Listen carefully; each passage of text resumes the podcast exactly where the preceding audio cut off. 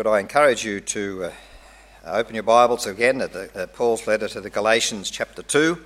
We'll be looking uh, uh particularly at verses 11 to 14 of that chapter this morning. And as we do so, let's pray that uh, God will be gracious to us. Father in heaven, we thank you for your word. We thank you for the great message of the gospel, which promises your grace to us through faith in the Lord Jesus. We pray that we might have eyes to see, ears to hear, minds to understand, hearts to love, and wills to obey what you bring to our attention through your word. And we pray in Jesus' name. Amen.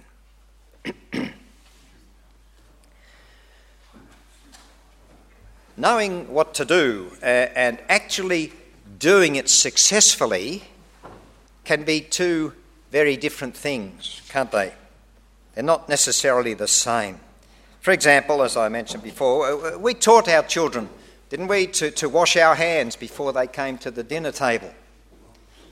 But did they always? Uh, we taught our children to brush our teeth uh, before they went to bed. But again, do they always? And we know God expects us to tell the truth. But do we always?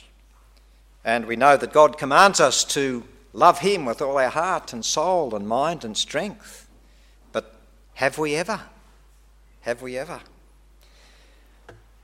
I, I mention those things because if you remember back, uh, it's a month or so now, uh, Peter and James and John and Paul and Barnabas and Titus, as we read in an earlier part of, uh, of this second chapter of Paul's letter to the Galatians, they, they had gone to Jerusalem and they'd come to a consensus. And that consensus had been reached without any compromise. And the consensus was this that the gospel to be preached to the Jews and the gospel to be preached to the Gentiles was one and the same one and the same. Salvation was and is by God's grace and only by God's grace. It was through faith in Christ alone uh, and only by faith and only by faith in Christ. Whether the people who were listening and believed were Jewish or non Jewish or Gentiles. And there were, of course, uh, outcomes from that. And the particular outcome that had been dealt with as a result of that consensus without compromise was that Jewish Christians did not have to be circumcised to be full Christians. Uh, it was faith that saved, whether a person was Jewish or non Jewish, circumcised or uncircumcised. And the principle that was established because of that was that the Old Testament ceremonial laws, of which circumcision was one, were now defunct. They did not apply. And Peter knew, and this is why we had the passage from Acts chapter 10. Peter knew from his vision on, the, on that rooftop in Joppa that, that not only did it apply to circumcision, that it applied to food. Prior to this, the Jews had a list of, of um, foods they could eat and foods they could not eat but that was now superseded. And that surely that makes this incident, which Paul now relates in uh, Galatians chapter 2, starting at verse 11, that makes it all the more remarkable and all the, the more hard to believe and to understand and to explain. But I want to try and do that by looking at the three people who uh, form the nucleus of, of this incident. Uh, there's Peter, and there's Barnabas, and there's Paul. We're told in verse 12 uh, that before certain men came from James, he, that is Peter, used to eat with the Gentiles. But when they arrived, he began to draw back and separate himself from the Gentiles because he was afraid of those who belonged to the circumcision group. So, sometime after that meeting in, in Jerusalem, where They'd agreed that the gospel was the same, whether it was re- applied to Jews or non Jews. Uh, Peter had paid a visit to this church in, in Antioch. Now, there are two Antiochs.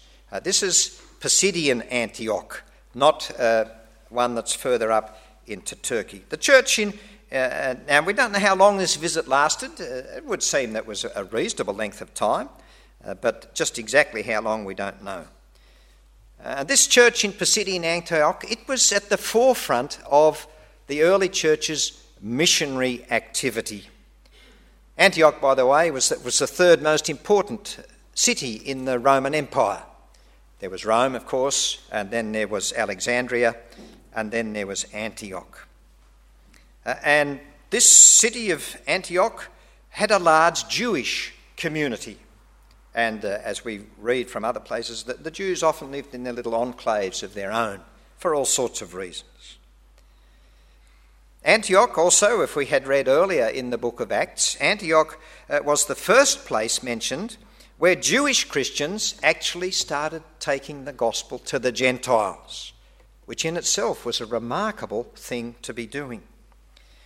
This church was the first to have a combined congregation of Jewish and non Jewish believers worshipping together and fellowshipping together. And it was this church that had sent out the first missionaries, Paul and Barnabas, to go to other places with the gospel and preach, of course, mostly to the Gentiles. And this was the church to which uh, Paul and Barnabas had returned after they had finished that first missionary journey. So it's a place of some importance in the, in the life of the early church. And it's a church whose equilibrium was disturbed not by Peter's arrival, there was nothing wrong with Peter going there, but by his actions subsequent to the arrival of certain men from Jerusalem. Of course, you know, if Peter had kept to the consensus that had been arrived at with, within himself and James and John and, and Paul and Barnabas and so on, uh, then these men would have been given short shrift. Uh, and even though they'd made use of James's name, uh, they still would not have got a foothold. But instead of that, instead of that, Peter was persuaded to change his behaviour. And these men who belonged to the circumcision group got Peter, of all people, to renege. Because his action in withdrawing himself from and separating himself from the Gentiles said, in effect, look, you people, you haven't been circumcised, therefore you're not fully Christian, therefore I can't eat with you. I can't share a meal with you. And that, that seems hardly possible, doesn't it? And this is Peter we're talking about. Peter, who's regarded as, as the chief of the apostles. This is bold, impetuous Peter. And he's reneging. He's reneging out of fear. But yet, you know, if you think about it a bit, this is not the first time that Peter has given way to fear, is it? Who was it who denied Jesus three times? It was Peter. And of course, along with the other apostles, when Jesus was arrested, had Peter stood up and while the others went? No, Peter had fled as well. Now, we all know that there is a, a, church that claims Peter as the first in the long, unbroken line of, of leaders. Uh, and they say that this uh, line of leaders, which began with Peter and, and, is unbroken to the present day, that they say that, that, that these uh, particular men speak infallibly. Well, in light of the Bible's picture of him, isn't he a strange man to choose in that sense? But look, fear can make cowards of us all, can't it? I mean, how often, for instance, do we keep the facts that we are Christians under wraps? How often do we fail to speak out when Christ's name is used as a swear word? How often do we fail to, as the little hymn puts it, speak just a word for Jesus, with our, even with our family and our relatives and our friends? In the armed forces, they used to talk about conduct unbecoming an officer and a gentleman. Well, Peter was certainly guilty of conduct unbecoming a Christian, wasn't he? But how do we, how do you rate?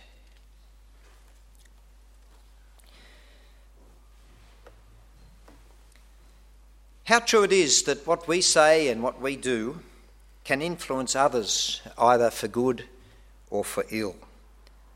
Uh, and we need look no further to see an illustration of this truth than with that wonderful man Barnabas. See what it says in verse 13?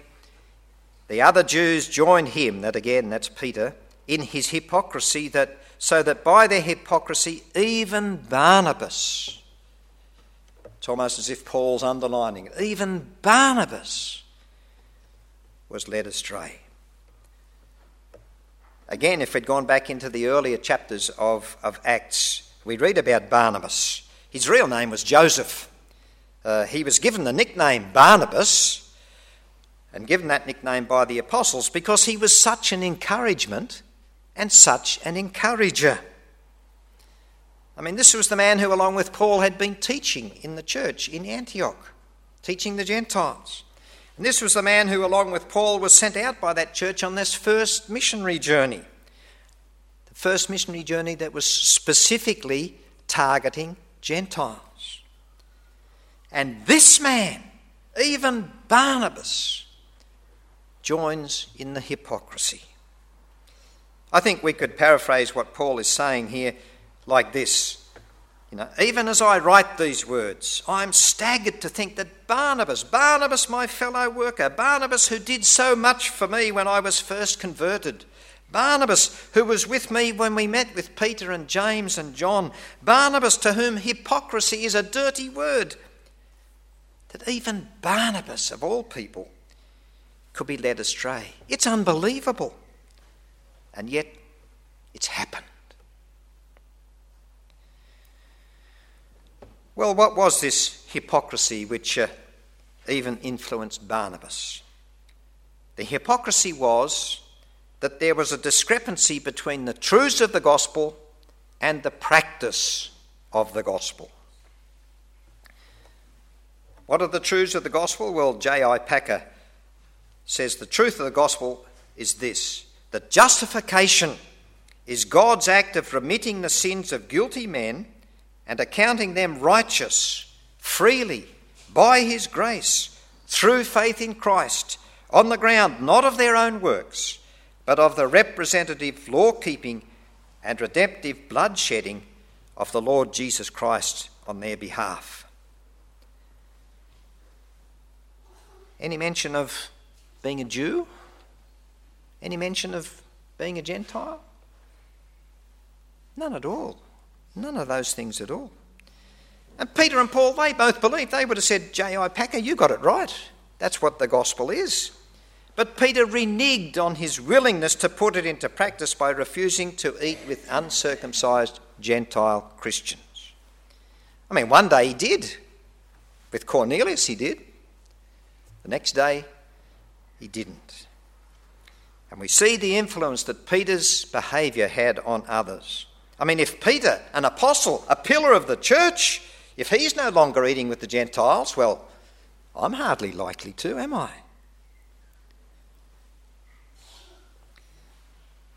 So Peter, and then other Jews, and then even Barnabas replaced principle with expediency. It's a reminder to us, isn't it, that even the best of Christians can be led astray. And I can tell you from my own limited experience that there are many temptations to put expediency before principle. I'm sure we've all experienced that. So I pray with you, I beg you to pray for, for your interim moderator and for the elders and for the members of the board. Uh, I pray for those in leadership positions, not only at a congregational and a parish level, but also at a presbytery and assembly level, because there always can be pressures to not put into practice what we believe. And the last thing we need in the church and in our own lives is the sort of unedifying compromise that even Barnabas was guilty of, isn't it?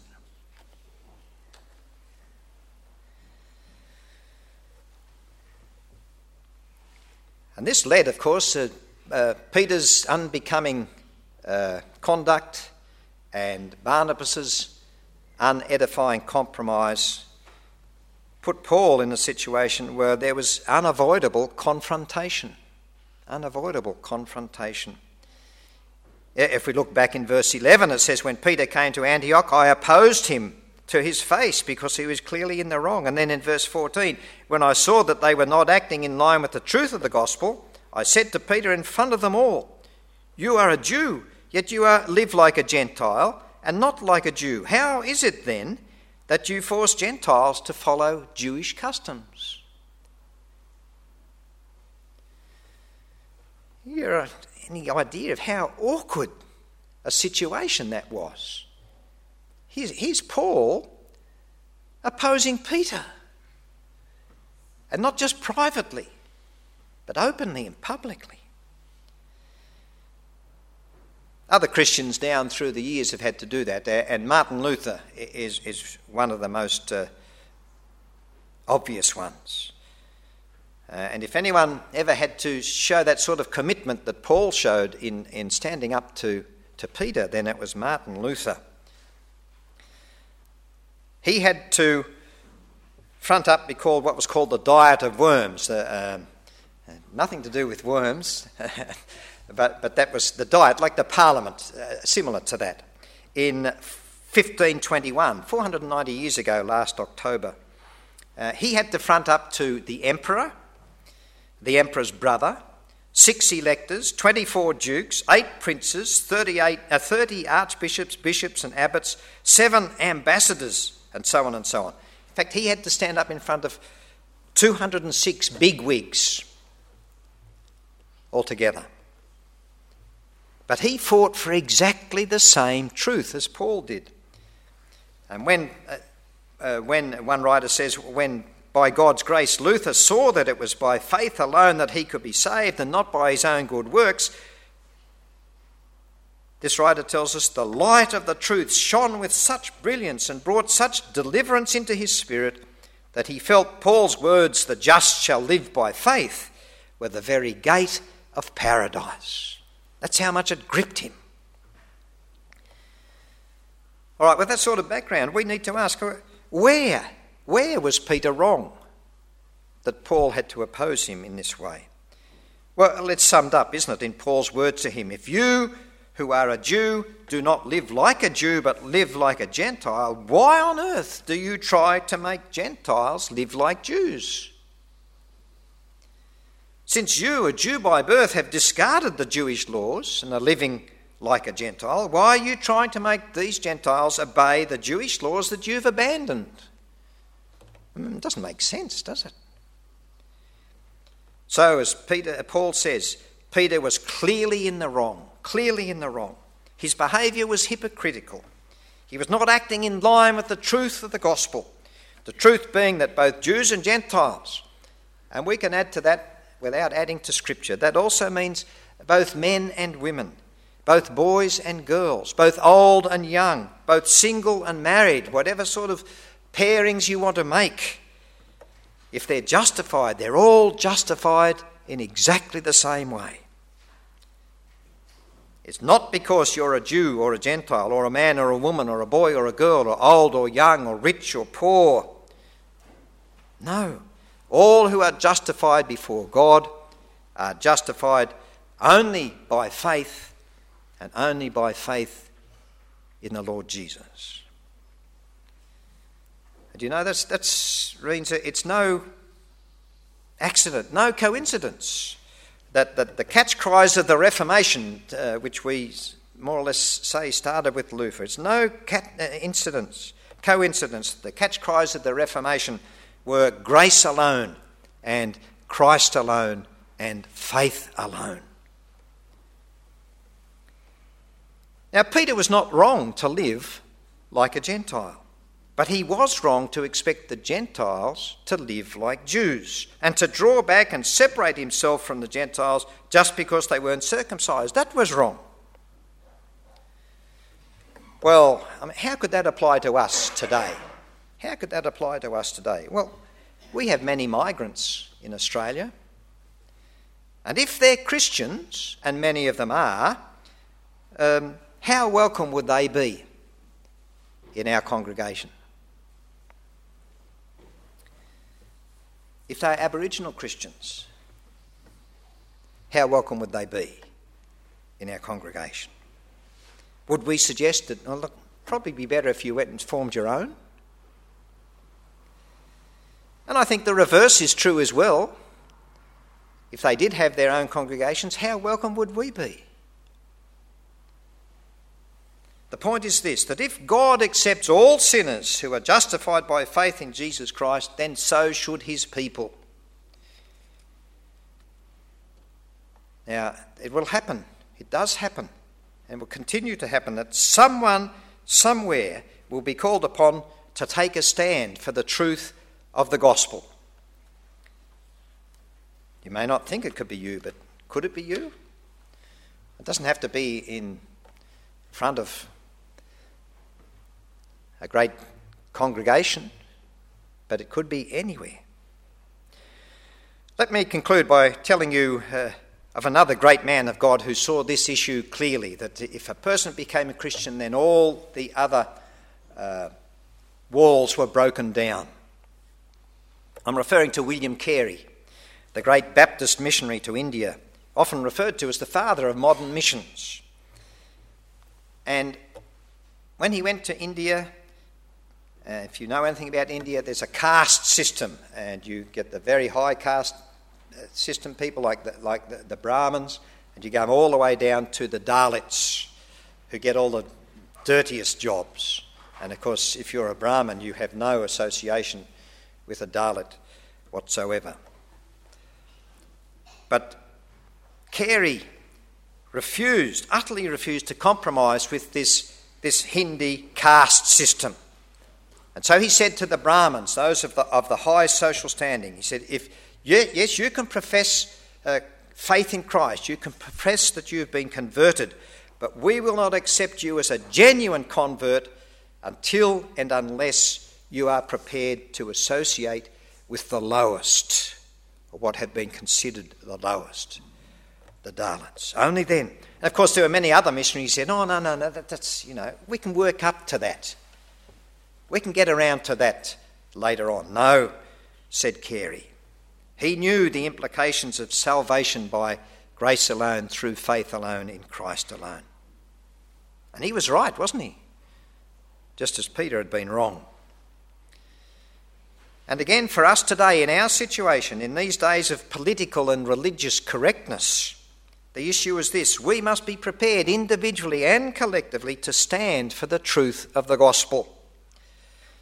Now, I know October's a long way away, but uh, the 31st of October is often remembered as Reformation Day, the day when God, in His grace, began the process of reasserting the fundamental truths of the gospel.